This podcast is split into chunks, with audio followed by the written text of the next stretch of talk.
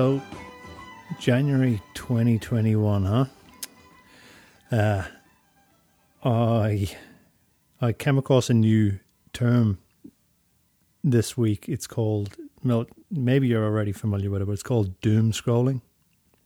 And uh, it's definitely something that I, I'm trying to avoid, but, you know, with the events in the world the way they are and the news the way it is, doom scrolling is a uh, pretty addictive, pretty insidious pastime, which is it's ugly. So as you can imagine, it's just sitting on your phone and scrolling and almost getting a, a bit of a pleasure from I don't know. It's probably Schadenfreude. Like Schadenfreude gets used as an expression, and people often smile when they use it. When really, I'm thinking, nah, that's it shouldn't be. So anyway, doom scrolling is happening within my life. Looking at what's happening across the world and thinking of friends in Ireland and friends in America, yada yada. And I know walks normally help, so I went out for a walk the other evening with the dog, and I was walking through some of the back lanes of the the town we live in. And this thing it just hit me. I love it. So the residents of the back streets in Bowen Heads have printed off like actual street signs that say um, "Slow down, Speedy, you're in Bowen Heads." and they've stuck them up on lampposts like you would a like a, a regular like slow children or whatever. You know those signs I'm talking about. I'm going to post a photograph to this this week, so if you want to see it, I'm sure it'll pop up on whatever social media um, cycle you end up seeing our content on. But it just hit me. I love that. Just slow down, Speedy. You're in Bowen Heads, and really, it doesn't matter where you are. Just slow down, Speedy taking time to to appreciate small things. Like that was a that walk was at the end of a day of me overthinking a lot of stuff, kind of really personal life, professional life, um, the podcast, and then world events on top of it. And it's a lovely reminder just slow down, Speedy. I don't know if this makes sense, but I, don't know. I'll put the photograph up on. Uh, I'll put maybe I'll put it with this episode, or I'll put it up on our um, socials. so yeah, that's that. Um, this week's guest is a um, someone that was put on my radar quite a while ago by my dad. Actually, um, my mum and dad back in the nineties really kind of get into going around the country to different fleadhs and, and particularly the, the Fleadh Cheoil. And like they got themselves a camper and they'd take themselves off every other weekend. And actually, now I'm thinking about it, it probably goes some reason to why I didn't pay attention to Irish music because if I paid attention, I'd have to go on holidays with my mum and dad. But because they were heading off around the country in a camper van, it meant me and my brother were home alone for the weekend to get up to mischief. Anyway, so um, yeah, way in the middle of the nineties, they end up meeting this um, group of people from Lurgan, and they end up being friends ever since. Um, the, this group from Lurgan actually are the the first the first fleadh I ever went to in like I think it was maybe ninety seven was in oh not Ennis Enniscorthy Enniscorthy yeah I'm pretty sure it was. A great memory of me and my brother and another two of our mates coming home or whatever time in the morning it was, and this this family that my parents knew, uh, Collie and Rosie Tolman, they were in their tent already, and somewhere on the way home, me and my brother ended up getting uh, some police tape. So at like three, four in the morning, we put police tent all around their tent, tied off. We went to bed, forgot all about it. Unbeknownst to us, the next morning you've got the full campsite of people and they all start gathering around Collie and Rosie's tent. And Collie and Rosie are inside and they can hear all these people standing really close to the tent going, What's what's going on? What's going on? And this is going on for ages. Until they pop their head out and it's just like a sea of people all staring at the tent, all talking about what happened the night before. So uh Collie and Rosie, if you end up hearing this episode, thanks for the memories. so back to Barry. Barry is an incredible multi instrumentalist, um, a uilleann pipe player, a flute player, whistle player, a singer songwriter, and a fantastic uh, artist as well. Incredible paintings. Um, Barry at the moment resides in Dublin. As I said, originally from Lurgan, and this is a, a, a belter of a chat. Um, so yeah, I think we should get into it. Before we do, I'll just mention our Patreon. Patreon is how this podcast is able to be a weekly podcast. So if you don't know what Patreon is, Patreon is a service where you can chip in a few dollars each week or a few euros each week to make this podcast happen. So let's say you think this podcast is worth a cup of coffee a, a week, pledge a couple of like let's say two dollars or four dollars. Um, you only get charged for the episodes going forward, and you only get charged once a month. So really, at the end of the day, it comes about the price of a pint every month for what usually ends up being six, seven hours worth of content. Um, so it's like four episodes a month or five episodes a month, depending on what the month is. Um, and the people that do that are our patron saints. So we have uh, over 100 patron saints at the moment, which is bloody brilliant news. So thank you so much to all those that have supported us over the last year. Um, you have got us this far. Uh, if you are a weekly listener and you think this week is the week, uh, you can head over to patreon.com forward slash Blarney Pilgrims. There's a couple of different tiers, anything from $2 going up a week. Um, yeah, head over there. That is, is really how me and, and Dom can continue doing this thing. So uh, we appreciate your support and we encourage you to go over there and do that. If you can't become a, subscri- a patron, which you know I understand not everyone can, that's the model we've gone for. Is we want as many people as possible to be able to listen for free, and there's always going to be those extra sound people that go the extra mile and chip in and want to be patron saints and actually put their money where their heart is. Um, where was I going with that? Um, yes, look, if you can't afford to chip in, no worries. Could you just share us around? Maybe tell us, tell a friend about us. Um, also, for everyone else, if you could hit subscribe if you're using Apple um, Apple Podcasts, hit subscribe. If you're using Google Podcasts, hit subscribe. If you're using Spotify, hit follow. That really helps. Also, if you could leave us a review, that's another really big thing you can do to help if you can't afford to, to chip in. Anyway, that's enough of the hard sell for the, the Patreon. Let's get into the interview with Barry Kerr.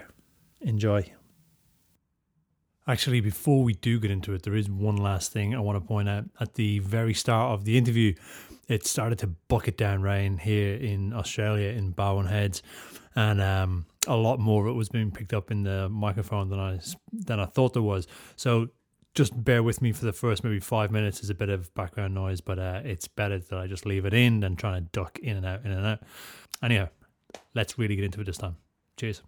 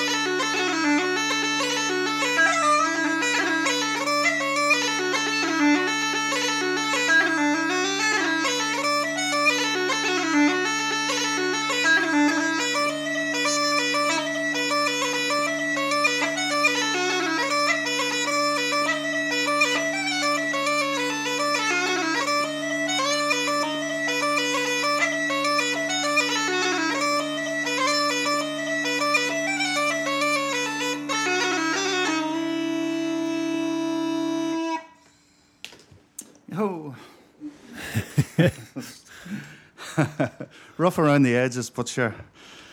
For 10 We're- o'clock in the morning, we're here. not bad at all. It's, So before we get into it, I'm just going to make sure that GarageBand is looking looking all right. yeah, it's looking good. I think. Yeah. All right. So what I'll do is, again, just give me a second for a beat, and then I'll introduce you. Barry Kerr, welcome to the Blarney Pilgrims podcast. Thanks a million. It's great to be here. Barry, what did we just hear there? Well, you heard uh, three reels that I, I recently composed um, for a, a release that I, I just put out. Um, the first one is called uh, Clancy from Clare. The second one is called The Rambles of Ennis, and the third one is uh, Master Rowsome's. And I, I named them the Holy Trinity set after the Holy Trinity of uilleann pipers, Willie Clancy, Seamus Ennis, and Leo Rowsome. So So Barry, I, I don't know how familiar you are with the podcast, but I'm fairly new to to paying attention to Irish music, and the pipes have definitely grabbed me. I'm I'm pretty enamored with them. Now, there's something that I've heard a few times, and it, I haven't been able to put my finger on it or get a name for it yet. Maybe you might be able to to help me here. I could hear it in the second tune and and the third tune particularly, but really definitely the second tune. It was kind of I think it was maybe the ending of the B part, and I was, it's like a run where it's diddle diddle diddle diddle diddle diddle. I know that's a terrible way of giving it to you, but have you any idea? Do you know what I'm talking about here? It seems to be like uh, it's a uh, uh, it's diff- it's it's probably a a, a, a, a type of a, a combination of notes that are probably frequent and, in, and piping tunes, perhaps. Um, it's is there uh, a name or anything I'm, for I'm? I'm not sure if there is. No, it's just um, when when I wrote those tunes, I was I was kind of very aware that I wanted to write tunes that were kind of very traditional sounding, and Mhm. uh, I kind of I think I, I made the, the tunes, uh, you know, distilled them down as as best I could, to the point where, you know, they could they, they sound like old tunes, and uh, Completely. ho- hopefully maybe maybe you've picked up on, on some of that, you know. So hopefully, Yeah, like one, well, like one hundred percent. So th- th- that set you said was recorded for your your most recent album. Is that right? Yeah, that's right. Yeah, it's, So uh, That's called Kern. Is that right? It's called Kern. Yeah. Um, in in 2020, I was the lucky recipient of uh, the Liam O'Flynn Award from from the National Concert Hall here in Dublin and the Arts Council, and and it um, initially it was a it was supposed to end up a, a big concert in the in the um, in the National Concert Hall with a lot of other musicians, and I was to write a lot of music for it, but because of COVID restrictions, that that was uh, that was put put off. So I diverted the attention into just recording some of the music that I've written, and um, those tunes ended up on it there. You know. Um, yeah, right. So was the whole thing supposed to like was the focus of it initially kind of with the the pointy end of it being the concert, or was there was there always other parts to it? No, I, I hadn't. I hadn't intended um, doing any recording. I, I, I was to put together a concert with um, a couple of other pipers uh, uh, and, and, and some other musicians, and um, just with, with as, as what happened all over the world, you know, uh, gigs were cancelled, and but I, st- I still had the music written, and you know, I wanted to do something with it. So before Christmas, I just I just took the head staggers and and and went into the studio and we we recorded the album in a couple of days. Like it wasn't um it wasn't a massive production, if you know what I mean. It was we just Yeah, went in and, and, and put down, and I think it worked out okay. I'm I'm, I'm, hap- I'm happy with it, you know. So Oh, such a lovely album. I think because what I was what I was wondering when I had learnt that you had won the the Liam O'Flynn Award, and I knew kind of you had the Arts Council and the the, the concert hall event that was kind of looking like it was going to happen, but I knew with the Arts Council you would have had ac- like access to the archives, and that's and I was right, wondering if like so did that play into the album, or had you the bulk of it already kind of no that that formed? that that definitely played into the album. Um, Liam, O- Liam O'Flynn's uh, uh, wife, uh, Jane O'Flynn, uh, donated uh, Liam's personal archive to the Irish Traditional Music Archive. uh, and it's a massive, it's a massive amount of material. Um, and I, I was fortunate enough to get into the archive while things were still open, and, and to get a look through it, and, and kind of use. So what kind of things were in there? Use some of it as inspiration. Um, there was all sorts of stuff. There was personal recordings that he had made of sessions. There were um, gig recordings of the likes of Planxty and the Brendan Voyage and, and, and all of that material. But there was also, Uh, wh- which I found most interesting, there was lots of little notes and, and correspondence. Um, there were there were, there were notes. You know, if, he, if if he had seen something that interested him, he would have written it down, and you know, or if he had had a thought about a particular tune, he had have written it down. Um, there were there were letters between him and the likes of Seamus Heaney. You know, so it, it give you it, every everything was very meticulously um, packed away in its place, and, and, and, and it's it's an amazing body of, of, of material. You know, it's um, like there were there were letters between festivals.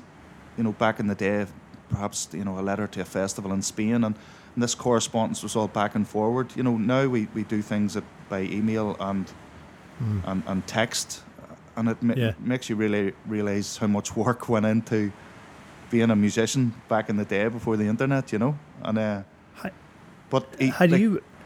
Sorry, go ahead. Go ahead. No, no, it's, it's a fascinating, fascinating insight into his life. You know, and as a piper, Had you ever actually del- delved into the archives for in this way on another artist at any other time, or is this your first? No, it- the- it was it was my- dive? it was my first first look into the tradition uh, into the archive in Dublin. I, I I've I've moved to Dublin in the last three years, so um, it was great to, to uh, finally finally go there. I'd, I've I've always promised myself that I would go in and spend a few days in there, uh, having a nosy around. But I, I had with this opportunity, it was it was it was perfect, you know, and um, Was it was it a bit strange because like even just hearing you talk about it, it, it's such a personal like you're you're so exposed to the to the person behind the art. Did, did you get a sense like uh, do you really get a sense when you're doing it that you're you're now moving a step closer to the person? It it re- it really did. You've you've hit the nail on the head. It it was it was kind of surreal for me. You know, um, like like every piper in, in the world, I suppose. I I have spent. I, I, I couldn't actually count the amount of hours I've spent in my room, or, or you know, listening to Liam O'Flynn's music. You know, it's it's it's um, you know, he, he's really the soundtrack to, to much of my life, and Mm-hmm. from I was a kid, and to go in there and and to actually see his handwritten notes and his thoughts on, on other musicians and, and, and, and all all of the, all of the stuff, you know, it, it was fascinating and it, it was quite an honor to be honest. I, I kind of I realized how special the, the material is and um, it meant a lot and, and I, I'm still like I, I'm still going through my own notes that I took from from it and um, I've I actually learned a lot from it as well, you know. Um, Yeah, I was gonna. I, was, I think I was just gonna ask about that part of it. Has has witnessing his process and how he documented uh, changed how you are maybe approaching your documentation or how you're Yeah. journaling? D- definitely. Um, he he. I think he was very aware, especially in his later. He, he, well, throughout his career, he, he he must have been very aware of his place within the tradition because he held on to everything, every little note, every every every tune. You know, like he. Everything is there. You know, at, and he, he must have known at some time that people would want to see this and want to because he was such a private man and such a quiet man as well, you know, Hmm. the, you know, there's a mistake around around Liam, I think, and and the, having this this body of work sitting there. So so uh, like he was very aware of his place within the tradition, I think, you know, and and that Yeah. he was he was the link to you know Seamus Ennis and Willie Clancy and all these people, and and he um. It's it's you know he has left an amazing legacy there, you know. Um, With that archive, like this will show my ignorance as to too, and my how how fresh and wet behind the ears I am. But I, with that archive, how how do people access it? Like, uh, can the general public kind of look into this, or how how do Yeah, people like- go about? The, the, saying Ir- it. the Irish Traditional Music Archive is the most amazing place um, for any traditional musician to, to go in and, and, and, and look. Like they have, they have all, they have all the recordings. They have all the, uh, all the writ- the music that has been written down from way way back, and you just book an appointment and, and go in, and the people there are very very helpful, and they direct you in the right direction, and they, you know, they have all the manuscripts. Most a lot of it has been digitized in recent times, so you go in and there's there's a number of computers and you type in the search words and it all comes up. And then if you want hard copies if you want to see the original thing, it's all there. You know, it's, there's Yeah. there's reams and reams of stuff, and there's there's stuff in there that they haven't even looked at themselves. You know, like the Brendan Yeah. Breathnach's, um, all, all of his field work. They've Seamus Ennis's field work. They've, they it's all there, and it's um, they, they, they, it's a full time job to look through it all, and then that's not counting the new stuff that arrives in every day. You know. Yeah, I um I spent a bit of time on their website uh, like over the last couple of years, and it's just it's always so daunting. Well, and I suppose like it, it's not intended for the the beginner either, but Yeah. it's incredible. But it is incredibly daunting because there's so much Yeah. stuff. The, the thing But, to do, the, the thing to do, uh, you know, I would advise anybody if, if they're, they're going to go there is just go in and investigate what you like yourself. You know, you know Mhm. because that's it's a good good place as any to start. You know, um, Yeah, I'm kicking myself. I didn't pop in the last time I was I was in Ireland. Like it was one of the things I was like, I, I, I should do that, but I felt kind of probably still a bit intimidated. Uh, But uh, Yeah. it'll be on the, the list again when we're all allowed to uh, go yeah, travel somewhere else in the, in I'm, the I'm world looking again. I'm looking forward to it opening up again to get back in for another project. I'm, I'm, I'm trying to work on at the minute as well. So. Um, So when did they close? I, I think they're they're they're working off you know online at the minute, so it's it's there's But when when was the last time you could get in there? um, I think it opened up again maybe just before Christmas. There was a few weeks of a window where it had opened, but then lockdown kicked in again, and um, yeah, it's, shut for the foreseeable, I think, as well. But and, and the project that you're working on is that something you can chat about, or aye, it's no no. I'm I'm just. Um, in recent times, I, I, I sing a bit as well there, and in recent times, I've been uh, trying to collect some songs from around home. Um, I'm from a place called Lurgan in, in, in County Armagh, which is on the southern shores of Lough Neagh. If, if anybody uh, looks at a map of Ireland, there's a big lake in the north, and I'm I'm from right on the southern shore of it. And um, there, there's, you know, there's a singing tradition in, in, in Ulster, I suppose, in general. Um, so many many fine songs, and, and some of the some of the, the foremost singers in that tradition are from the Lough Shore.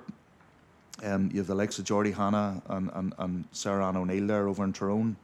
But there was also singers uh, around where I am from, but a lot of the music really has escaped the the wider canon, you know, and Mhm. I, I I hope to try and collect a lot of those songs from around my home place and try and resurrect them, you know. Um, there was a man around our town called Tony Lavery. Um, he was a great kind of a singer and and uh, almost a bard. You know, he was a storyteller and and uh, a great man, a great great crack. And uh, he played with uh, the Armagh Rhymers there. I don't know if you've ever heard of those guys. Um, no, they're like a mummin a mummin group. Um, It's the- a the- mummin group. mummers, uh, they, they, they kind of uh, dress up in straw basket hats and do like little plays and, and, and play music for for um, festivals and, and, and the like. Um, Right, to- I'd never. it's it's a Hadn't heard tradition. You've heard you've heard of the Wren tradition in in, in, in Dingle in County Kerry.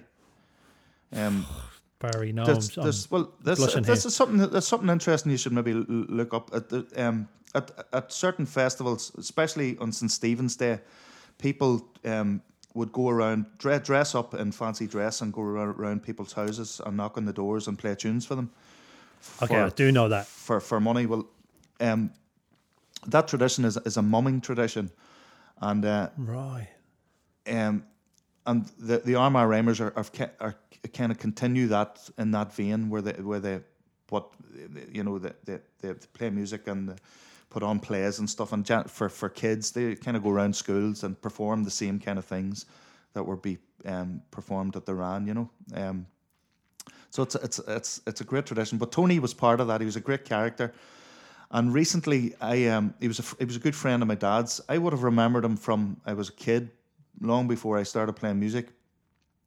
But uh, recently, I was I was put onto a recording of uh, of Tony singing a song that I had never heard before, and it was a song about a man called Hockeyan, um, from from near where I live, and uh, it, it it was a it was a great song and a and a, and a great um, rendition as well, and I, and I, was blown away by by by Tony singing, so I, that kind of gave me incentivized me to go and look for for some more, and it turns out that this guy Hockeyan from where I live was a poet, and uh, he had written a few other songs as well, and uh, so I went down the rabbit hole, and it turns out there's there, there are lots and lots of songs and uh, from from around where I live, and uh, so I hope to in, this year to collect as many as I can and can kind of resurrect a few of them. You know, um, It is um is the sporting of oh sorry of sporting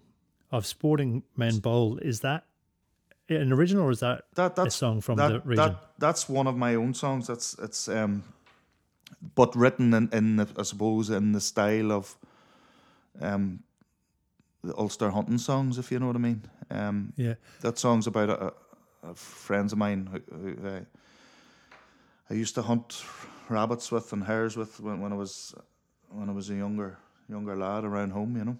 Um, I know we didn't talk about uh about about about singing today, but is that something that we could maybe you could give us a a go Yeah? I suppose I could. I um, let's just get a note of some sort. Yeah. Um. Thanks, Barry. Certainly. So that's as I say, this song's about um, a friend of mine, specifically a man called Ben Gentle, who's who's no longer around. He was a, a travelling man um, who his, his family were settled uh, travellers who lived in a place called Castle Lane in Lurgan, and um, we, we, we used to walk the fields together. So um, it's a song called "Sports of Sportsmen Bold."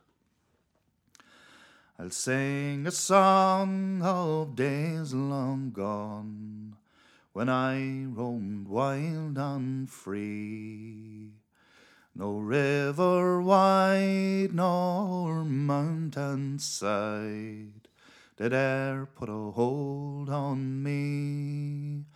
I'd swim and climb in lake and brine, o'er heather, bog and briar, from early light till the dark of night. No hound would quell my fire till one morning came while on the plain near Lough Neagh's verdant shores. A band of men from Castle Lane, Kilwilkie and the shore. Their lurchers wild and hounds did cry, and raised the sound of hell. I was frightened then when I sighted Ben, gentle from the lane.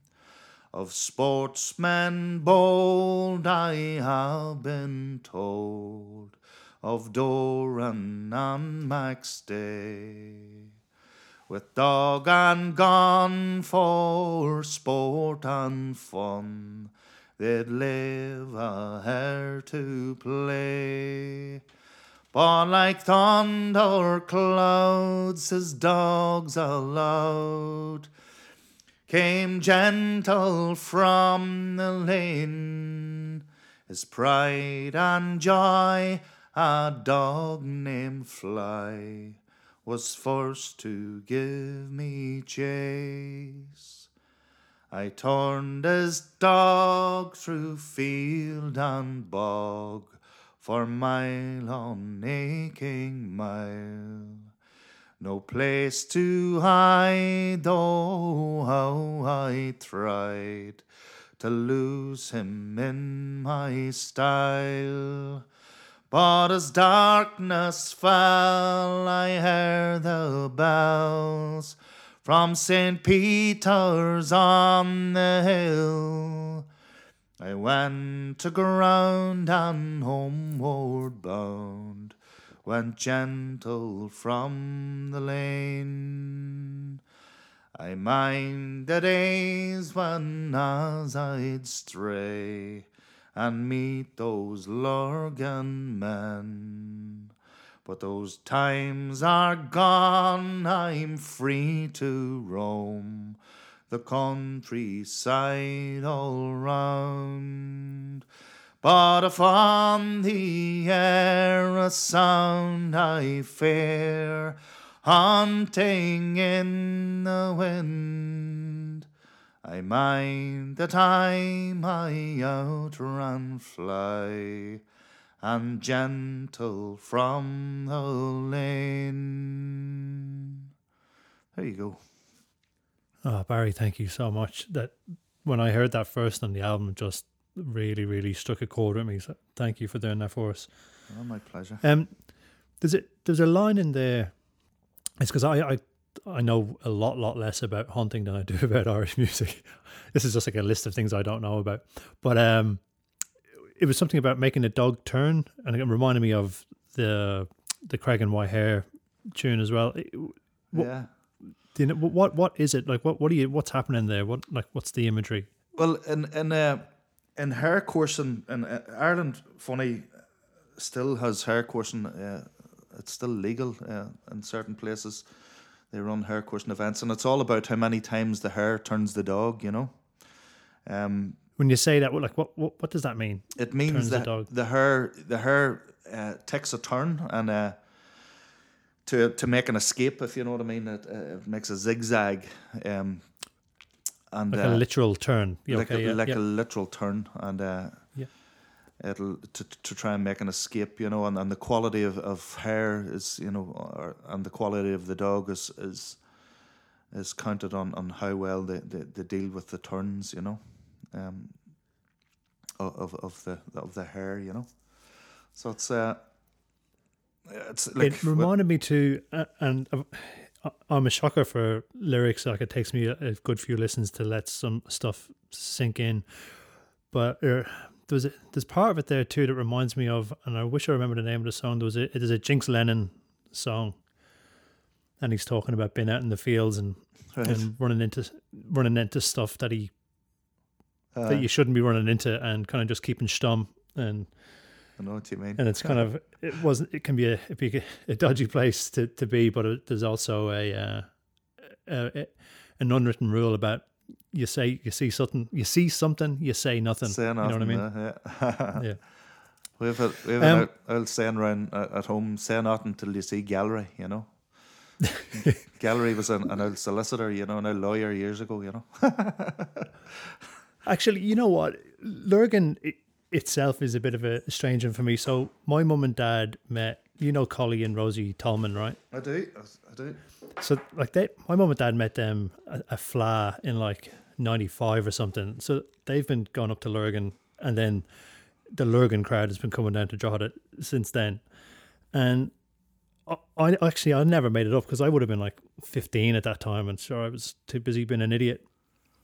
And um, but like, what what what's what is Lurgan like?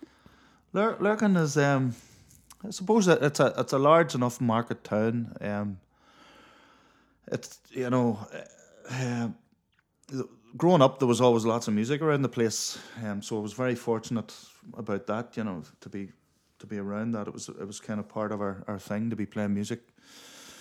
Um, it it was it's kind of a divided town, I suppose. People would say it as that. Well, it, it was in the past for, for many years. Um, it's seen a lot of hardship during, during the times of the troubles. Um, And, uh, you know, that kind of fed into a lot, a lot of things, you know. So it's um, it's a lot. It's a, it's a great, great people around Lurgan. You know, my folks had a had a bar in the town for a number of years, so it was a great um, focus for for the music. We used to put on lots of gigs, and people would would come in from all over the place to to play there. And Was that the the Cayley House? the Keeley House, yeah, it was a a great spot for for music. We had. I'd sorts- heard about the Curly House yeah, had, years ago, so it, it was always a name that would come up when my mum and dad would come back home from a weekend away, and they'd be talking about the music and whether it's them at BAP or That's it, Collie yeah. or whoever it is. Yeah. Yeah, we had, we had So some great nights there. so your parents ha- own that place. Yeah, they did. Yeah. Um, Yeah, right. So, w- i- i- are you a music? Is it a musical family? A mum and dad musical? yeah, my, my dad would have been. My dad played a bit at the mandolin and, and, and, and banjo and would have sang the odd song, but he, he he loved the music. Like our part of our our holidays during the summer was just being taken to every fleadh in the country, you know. And um, Miltown Malbay, when when I started learning the pipes, you know, it was like a pilgrimage to go there down in County Yeah. Clare. And uh, my dad, I don't think my dad missed Milltown for, for like 30 years, you know, right up till he Wow. died, you know. And um, Wow. yeah. So When just- did when did when did he pass away? he passed away? I think it's uh, maybe eight, eight years now, seven or eight years ago. Yeah. okay. Um, yeah. So and was mum musical?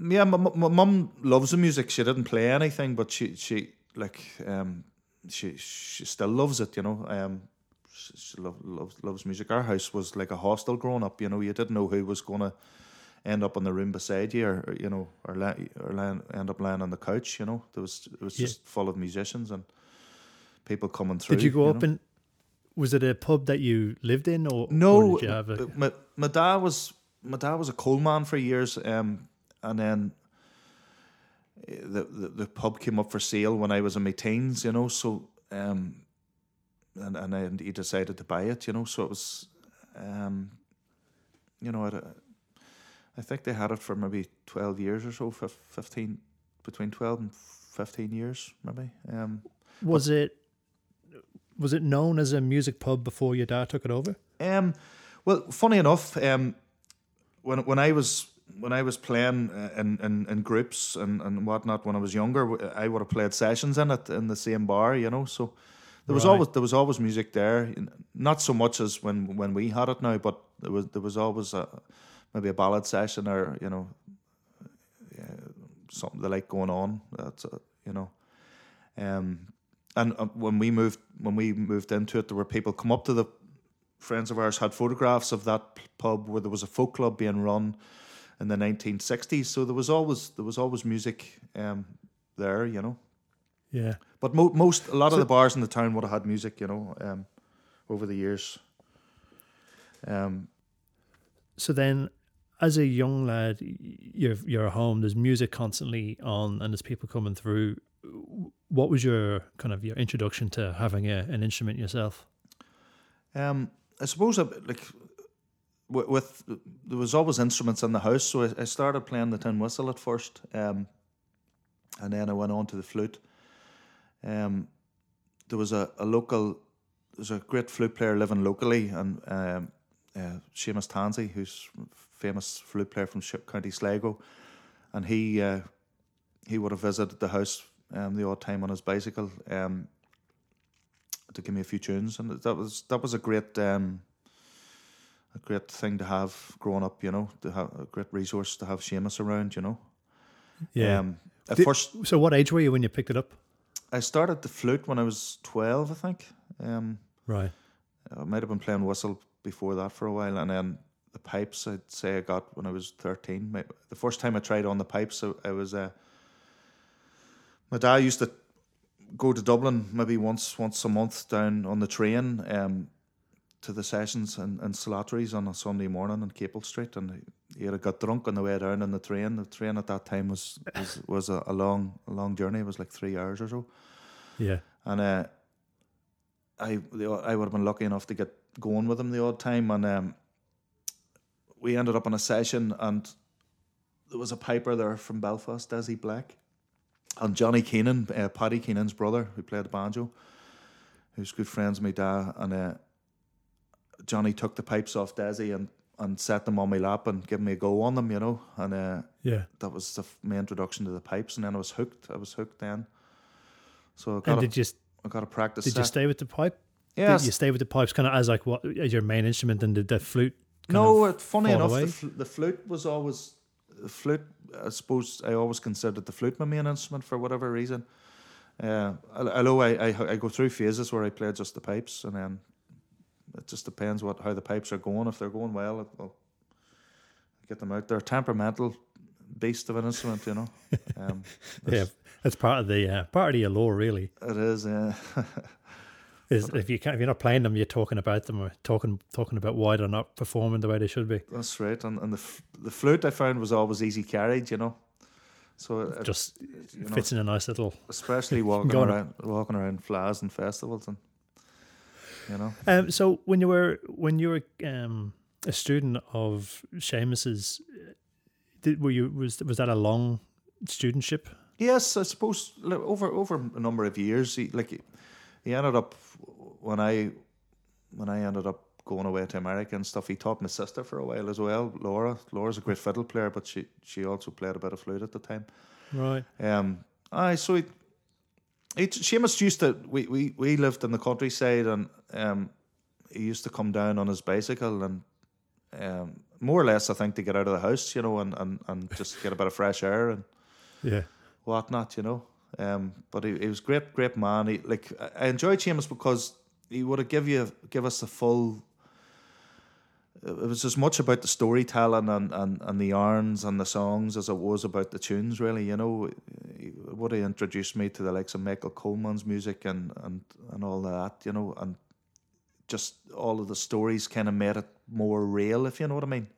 Yeah. It, it, He- it just he, you know. he grew up in um, was it Gorchin? Where, where was he Gort- yeah, from? he's, he's from Gurteen and, in Sligo, which is like the hotbed of fiddle and flute playing, you know, and and you know, so having all those those yarns and and it, it just it just felt just was magical, really, to, to me growing up. Because I, I love I love stories and I love I love I love I love all that side of things, you know. And Well, he's isn't he? It, uh, so first of all, like so, Seamus is still with us, isn't he? He is, ah, yeah, yeah, he is. Yeah. He's he's alive and kicking. Uh, Because I, used the word "was" twice, and I went, "Hang on, I'm pretty sure he's, he's still kicking around." But he's known for stories and telling it like it is. Oh, he'd be very, like- he'd be very, uh, you know, he'd be controversial in his own way. I'm sure he, he wouldn't mind me saying that. You know, he would. Uh, So I'd imagine as a young man, like that's just that's mint. That's exactly what you want to be around. Totally, yeah, it feels yeah, dangerous, and like all the stories then have a, a sense of uh, Yeah, I don't know. You kind of you want to be on the outside to some extent when you're a young lad too. You're kind of and to be around someone who's kind of serving it to you like it is, That's or giving you yeah. an alternative. oh, it was, Is, pri- uh, it was priceless. You know, I, I, I So he would always come to your place, would he? Ah, he would have, and I, especially if he had had something coming up, like a like if he was doing a gi- concert or a gig or something, he'd come down because there was plenty of space down at ours to, to for him to, to play and practice and do whatever he prepare his whatever he was up to at the time. You know, um, Yep. There was one. There was one time I'll tell you a funny yarn. There. Um, my dad was my dad was still at the coal at the time, and, and during the winter time, I would have took off the odd day of school to to give him a hand, you know, especially coming up to Christmas there, you know, when they were busy, and uh, so I I was I was out on the coal lorry from early in the morning, and and it was frost was on the ground, and I landed back down down home, um, and there was nobody in the house. The, the the house was empty, and all I wanted really was to get in, to get warmed up, and, and a cup of tea, and and sit in front of the fire for an hour to, to kind of warm my bones. And I could hear the flute, you know, this flute playing, and Yeah. I knew the the house was locked, so I was going, "Where is that man? You know, he, he's where, where's he at? You know, he wasn't in the house, but he was playing Yeah. anyway." So my sister had a, a pony at the time, and uh, Seamus was in the he was in the stable uh, playing the flute to the horse, you know, and uh, so I. Nothing would do. Seamus, he says, Barry, go and get the flute, go and get the flute. And I, I was going, Seamus, it's freezing. Come on into the house. We'll get warmed up and I'll make you a cup of tea. He says, No, go and get the flute because the animals love it. They'll, they'll love the music. They love the music, you know. And I was saying, he's so you know set in his ways that nothing would do. Only that I had to go and get the flute and play a tune. So I went in and got the flute, and we stood and we played a couple of tunes to the horse. And the horse was, I could tell the horse wasn't right, you know. and uh, no soon as I opened the door for us to go into the house, the horse bolted, and uh, it run down the field and jumped over barbed wire fences for about three mile, and we we couldn't find the horse for about three days, you know. Afterwards, so it was kind of. What, so did Jen did Jenna find out what was up with the horse, or was he just he had enough flute for the evening? the, the horse was scared out of his wits with the flute playing, you know, and uh, That's a hell of a heckle. so it's kind of like uh, the horse went went a, a bit crazy after that, and, and for weeks the horse would. Uh, it didn't. I don't think it ever liked me after that. You know. Yeah, right. and you don't know how long the horse had been listening to him before, No, no, before you arrived home. Exactly. You know. So it's kind of. Do you know? Is he still playing? He's still playing a bit. Um, he would play. You know. Um, not as much perhaps as he as, as he was back in the day, but he still still gets out and about. Um, the last time I was with him, I I, I took him for a spin. We they were they were doing a TV program on on Matt Molloy, and um, Matt wanted uh, Seamus to be part of the program, so I, I took Seamus uh, down from from Craigavon down to um, down to Roscommon for the for the film the show, and it was great great crack to uh, to be with him for the few hours on, on the journey, and it'd be part you know to to, to watch him be part of the, the program. Matt, Michael Flatley himself and Matt Molloy played some great music together that day. You know, um, it was. Yeah, I've seen that program. yeah. Great program.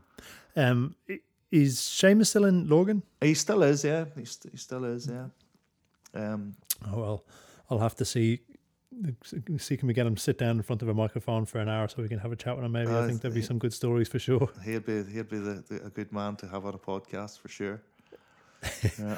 Uh, I can't remember um, if we've been talking for two minutes or twenty minutes. Do, do you think we could have another a, a tune or a set of tunes or Aye, certainly. or a song, whatever you like? I'll maybe play something on the flute. Um, hopefully it's something.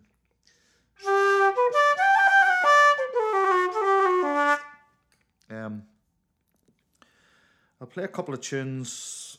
Uh, the first one is is the- these are two tunes from from County Armagh. Um, the first one is is a tune. It's a it's a Highland um, called The Chicken Gone to Scotland, and it was collected by a man called Luke Donnellan, um, in I think in the 1930s or 1940s, um, around South Armagh there, Forkhill, kind of North Louth. Um, and Fire Luke Donnellan, he, he was a bit of a he was an intriguing character. He, he collected a bit of music and he was into all sorts. He was into ama- amateur archaeology and, and all sorts of stuff. Um, there's a mountain in South Armagh called Slieve Gullion, and uh, I heard I heard a story recently that um, Donnellan was up on the top of it, and uh, there's a cairn up on the top of it, um, a prehistoric cairn, um, and he blew it up with gelignite, you know, to see what was inside it. Yeah, Um, before long before uh, explosives were such an art in, in South Armagh, Yeah. you know. Um, and, uh, and nowadays they complain about metal detectors. yeah, that's right. Yeah, so it's kind of it's uh, it's um it's funny. So that, that this tune is called the, the Chicken Gone to Scotland, and the second one is a tune which I learned from a flute player from great flute player from County Armagh, Fintan Vallely, um, of the Great Vallely clan. So um, I'll give these a go. They're they're two they're kind of different kind of tunes.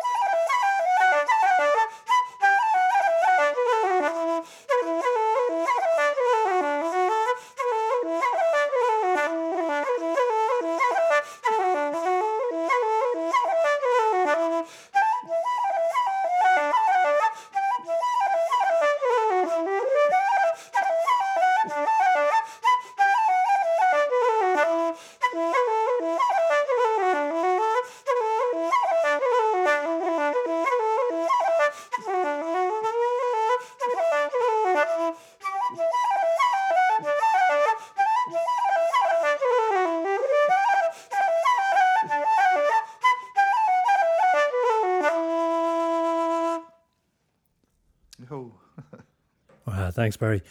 You made actually funny. Well, it's not partly funny. It's probably the exact reason. But you mentioned the cairn at the top of Slieve Gullion there. Um, is that the same kind of? Is that the same cairn from the album?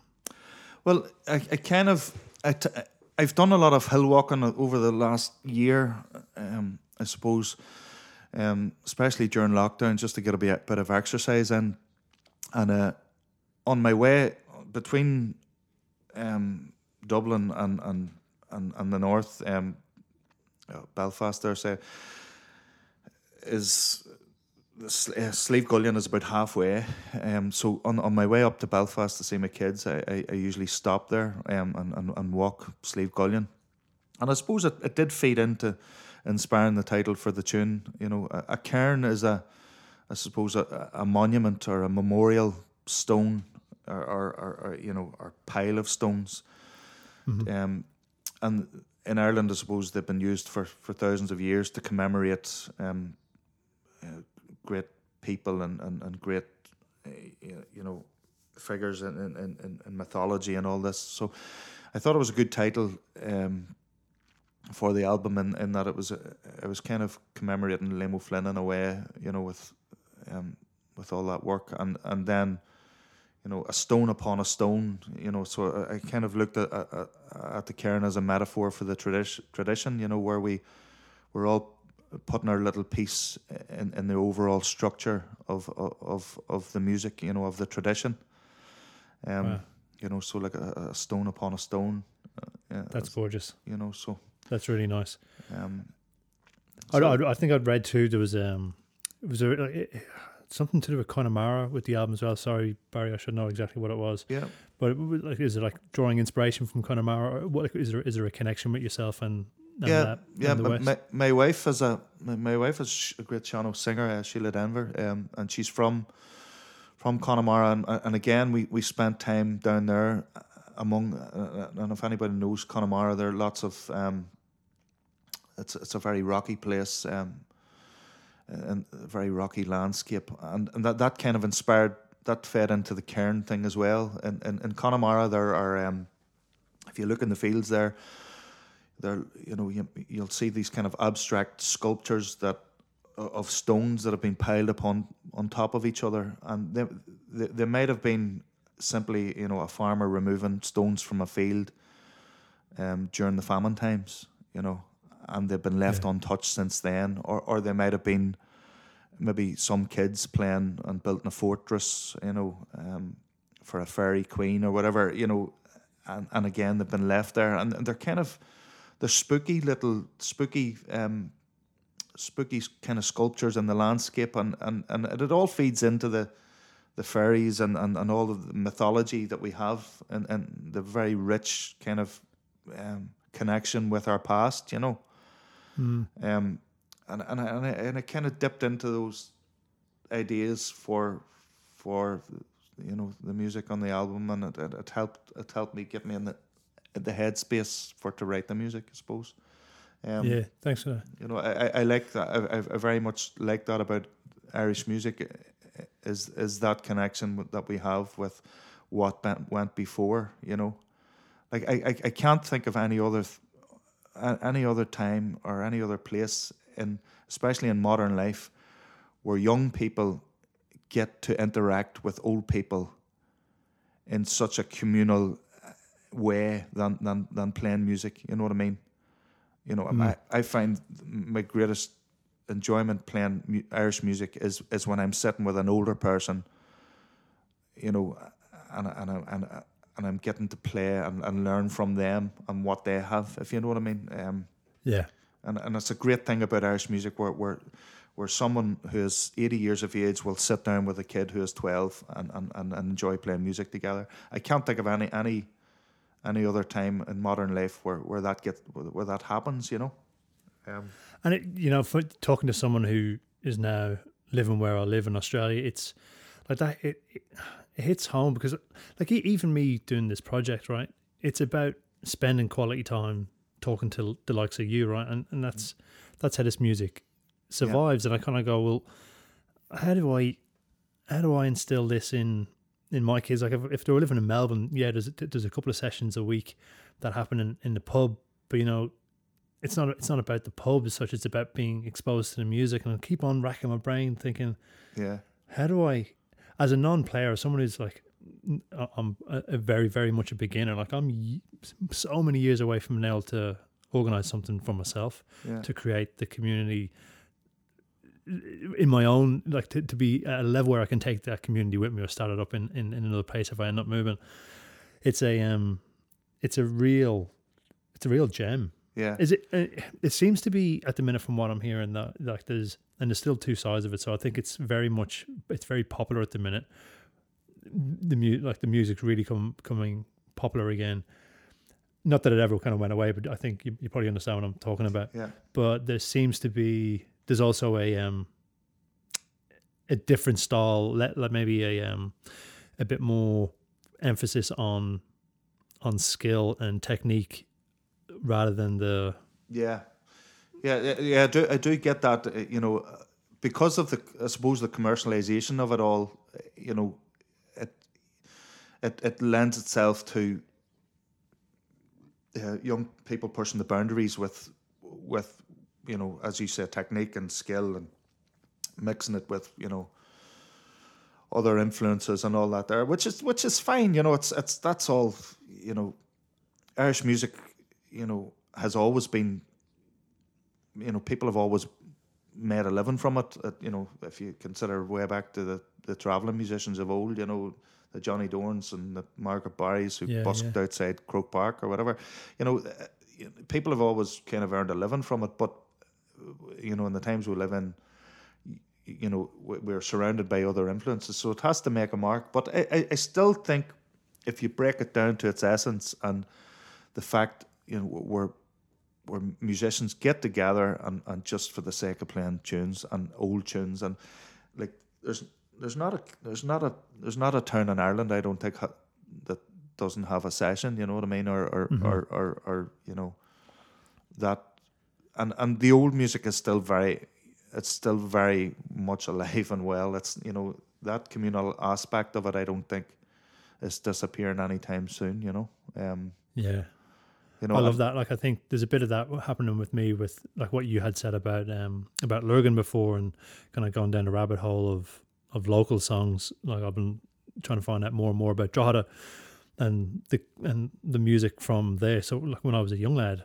like I was into techno and just being a, a, a a regular just young lad. I wasn't really interested in music. I loved hearing it yeah and and excited me when I hear it, but you know, I didn't. I never went after it, and uh, yeah, I was like it, it, that. That community is alive and kicking, and I'm like I'm ashamed at the times I would have said that there was no music in Drogheda when I was growing up. It, Yeah. it was just it was that was on me.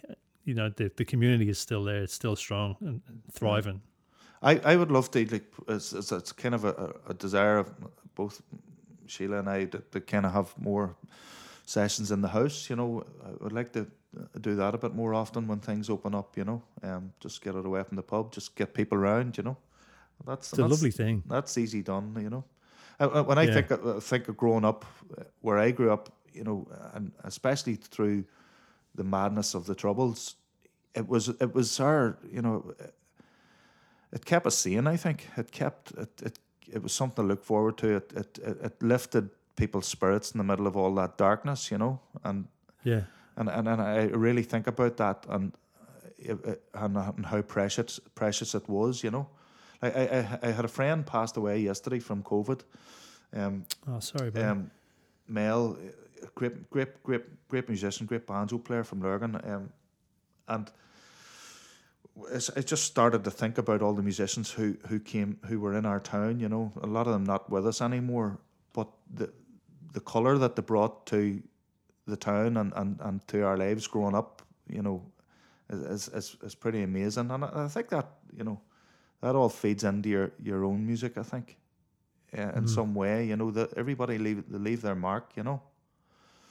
Um, it's, it's interesting. I think too. Like one of the things I, one of the things that I've kind of found over the last few years. So I'm only really playing music in like a musical instrument uh, about six years, seven years, and playing in like I play American old time music, so I sit in on jams in that regard.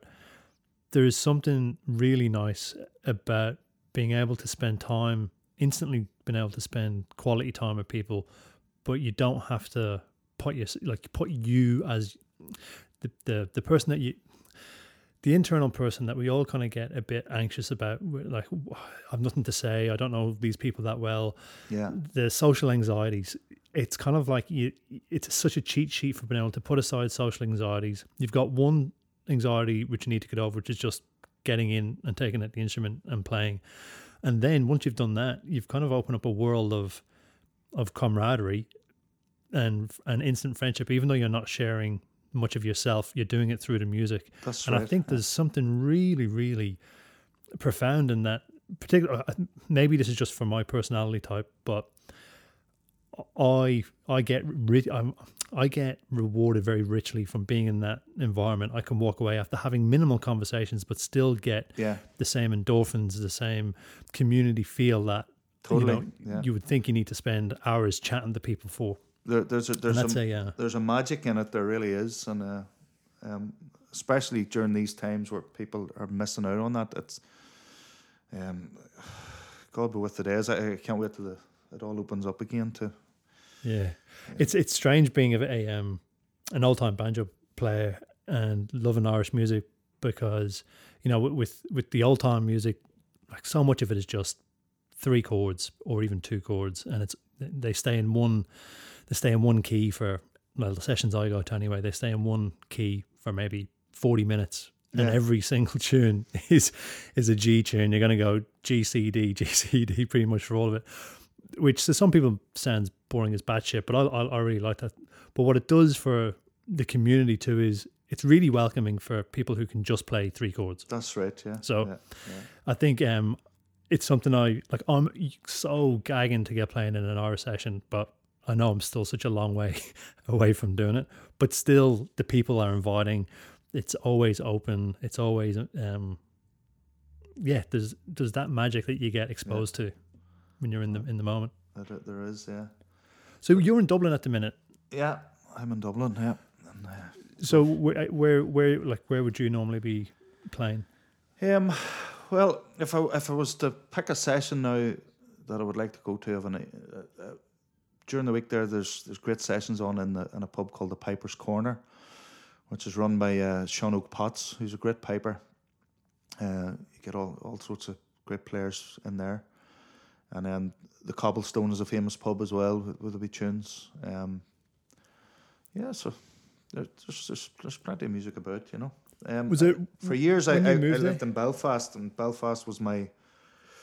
I would have been a stalwart in, in Madden's bar there in Belfast. I still go up there. It's, it's probably my favorite pub in Ireland uh, for for music. So, um, Was there a big difference in in style or when when you moved down Dublin? um, not not not so much style. as- I, I wouldn't say that, but um, I don't know. But because I'm a recent blow into Dublin, you know, I haven't I haven't found my feet probably as much as I, I did when I was in Belfast. Um, so far anyway. Just in Belfast, I would have uh, knew every. Belfast is kind of like a town more than a city. You kind of get to know everybody very quick, you know, and uh, Yeah. uh, you know. So How long were you in Belfast for? I was in Belfast for twelve years, I'd say maybe. Yeah, right. So what what took you there? Well, I had three children. That, The that'll do it. So, uh, but now my kids are in Belfast now, and I'm in Dublin. So, um, No, you got the enterprise. yeah. So that's that's it. Yeah. And uh, so you you're a full time musician as well. So you're probably well this year. Obviously, we're not going to count that, but I'd say you spend a lot of time out of the country too. Yes, it's- I spent an awful lot of time in America and uh, and around Europe, and I was in Australia a few So- times too. Who, who what's the main tour that you that you tour with? Well, for a long time, I was was with a show called Celtic Thunder. They're kind of a big production, kind of like Celtic Woman. Um, I was in there sprinkling the the, the Irish uh, sound over the top of it, playing pipes and whistles. and That's stuff right. I just remembered in the you call it the Celtic Mist, didn't you? Celtic Mist, yeah. I had to make sure I brought that up again because I know Dom, when he hears this, will get a nice little chuckle because I, Dom is our little Irish Mist over here in, in, in Barwon Heads. Yeah, but I also But I've I toured with lots of other uh, outfits and people and over the years as well. And I, I toured in my own right as well. I, I spent a, a bit of time living in America for a few years, and um, Was that, was that singing songwriting? it was I a bit, bit of that and playing flutes and pipes as well. But um, I, I, I when I first went out, uh, I was playing in a in a very famous Irish music pub called McGurk's, which is in St. Louis, Missouri, and um, I had been going there for a few years off and on, and they they they were opening a new pre- premises, and they wanted me to come out for a while. Um, to kind of get the place up and running, just to have music there, myself and a friend from home, and we ended up staying for a couple of years. Um, Darren, I think he's, he's still back and forward from it. It was it was a great experience, you know, as a young lad, getting away from the madness and getting out to the big wide world, you know. Um, Do you miss touring? yeah, I, I can't. I, f- I felt it before Christmas. There, you know, usually, you know, in the months leading up to Christmas, I would always be working um, either in Germany or you know, there's always a tour before Christmas to get the few bob in, you know, and um, Yeah. I kind of was getting itchy. My feet were getting itchy before Christmas. There, um, I, I, I enjoy b- being on tour around that time, especially when it's dark and cold and wet. You know, if I, getting out to America, it's it's it's nice. Or even Germany, there, it's you know different climate, different different people, and you know it's it passes the winter time. You know. Yeah. So does life on the road suit you?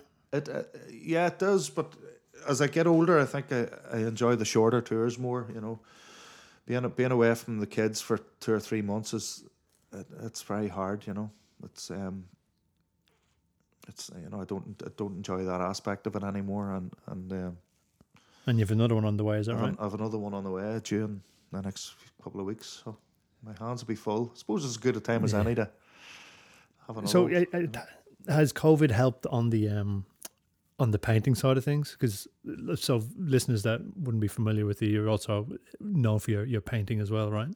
Yeah. Um. Well, I've, I've funny. I was I was painting there last night. Um. uh, uh, re- in recent times, I've I've explored the the idea of of of mixing, bringing the two uh, two art forms together. I suppose uh, the two disciplines. Um. I, I re- last year I put on an exhibition where I wrote a load of music and um, a load of songs for my favorite singers, and, um, and I kind of had an exhibition.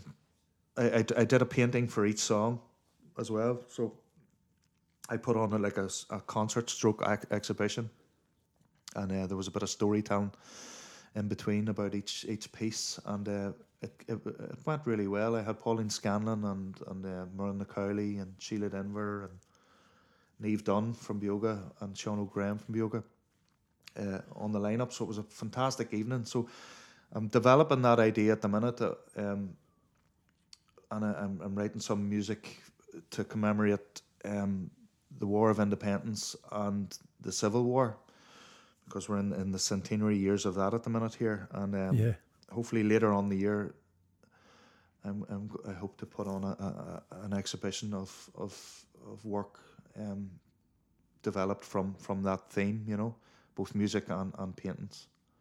Oh wow! So- if you like, I'll, I'll keep an I'll keep an eye on, and I'd love to hear more about that when it, when it starts coming to fruition. That sounds that sounds incredible. So So, that'll keep me busy for this year.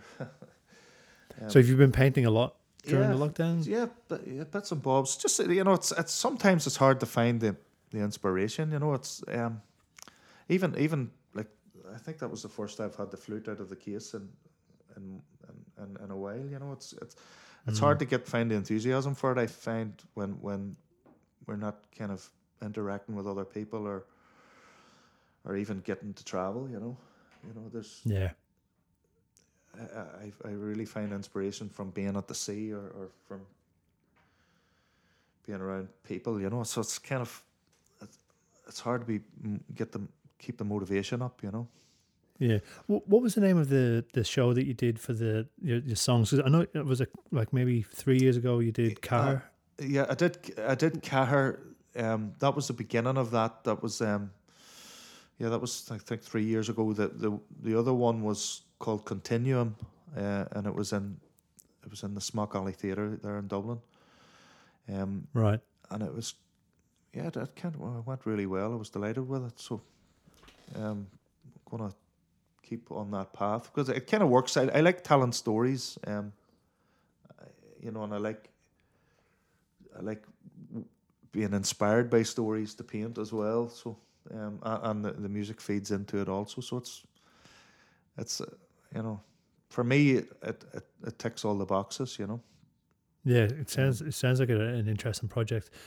Um, for your art to, to, to actually follow your art, the painting, I uh, call it. Is it is everything on barrykerr.com or is it? Yeah, the, Um, it's um, yeah. I is that the suppose most uh, I need to do a bit of updating with the art side on the website. But yeah, if anybody wants to to, have a look at some of the paintings from from, from the past, they're they're all up there, and hopefully, I'll, And you can buy the you can buy the paintings on there too, right? yeah, yeah. I, I need to update the available work section, but uh, if they keep an eye on that site, they should be able to see them. You know. From time to And time, like for- I, I also like I, I post paintings on Instagram and Facebook there too as well. You know, sometimes the What's your um Instagram? It's um, I think my Instagram is Barry Kerr one. Um, I'll, I'll make sure I get a link from you, and I'll put that in the show notes. And then is your Facebook pretty, the same? it's Barry Kerr. Know, I have a page there as well. Uh, I have a couple And it's pages. barrykerr.com. Yeah, barrykerr.com. Yeah, yeah, Um, and then Bandcamp for your your albums that's right. Yeah, yeah. is the best place to go. I'm a bit of a, I'm kind of a, I'm not great with the old uh, internet. I've kind of recently I've got somebody to help me with that. So Yeah, well, I, was, I went looking for to get to buy some of your earlier albums today, so uh, get Yeah. get them up in Bandcamp. Yeah, Because there's uh, definitely got a uh, customer You here. know, there's, there's a few there that have kind of went out of print, so I might, I might uh, put them up there. All right, you know, the, f- the, Yeah. fir- the first one I did, I think, was when I was about seventeen. The Three Sisters, and somebody was asking me for a copy of that the other day, and I, I don't even think I have a, a copy of it myself. you know, Really? So, I, so I, need to resurrect that one. How many albums do you, have you recorded? Um, for Three Sisters, The World Looks Away, Boy in a Boat. Uh, five, I think. I've one with my sister there as well. And then I've, I, I, I've played on countless other ones, you know, other people's albums. So I've kind of uh, lost count of that. But um, five of my own, yeah.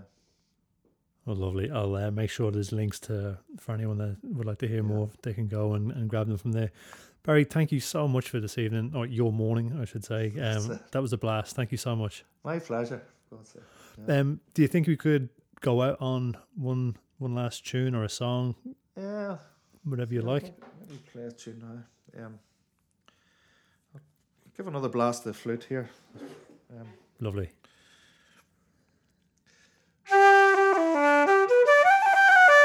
This uh, this tune is um, is called Johnny Henry's. Um, Johnny Henry was a, a flute player from Tubbercurry, or so- sorry, a fiddle player from Tubbercurry in County Sligo. Uh, his brother was the famous Kevin Henry, who lived in Chicago. Great flute player. Um, so here we go. Thanks, Barry. Musical musical family.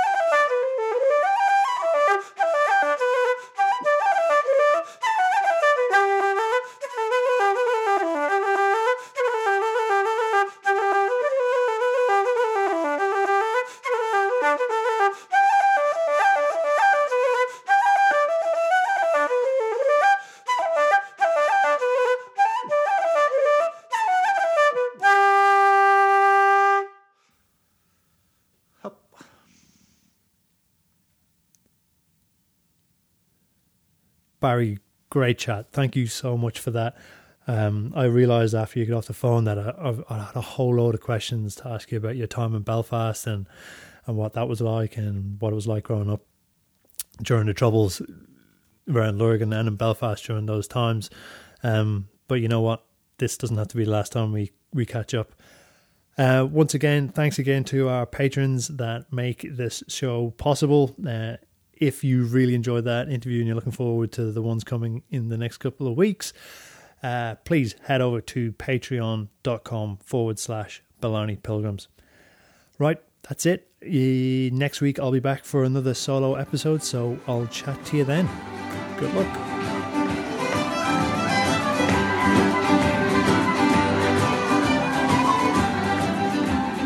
This project is supported by the City of Greater Geelong through its COVID 19 Arts, Culture and Heritage Recovery Grants Programme. Anya Baya. Up!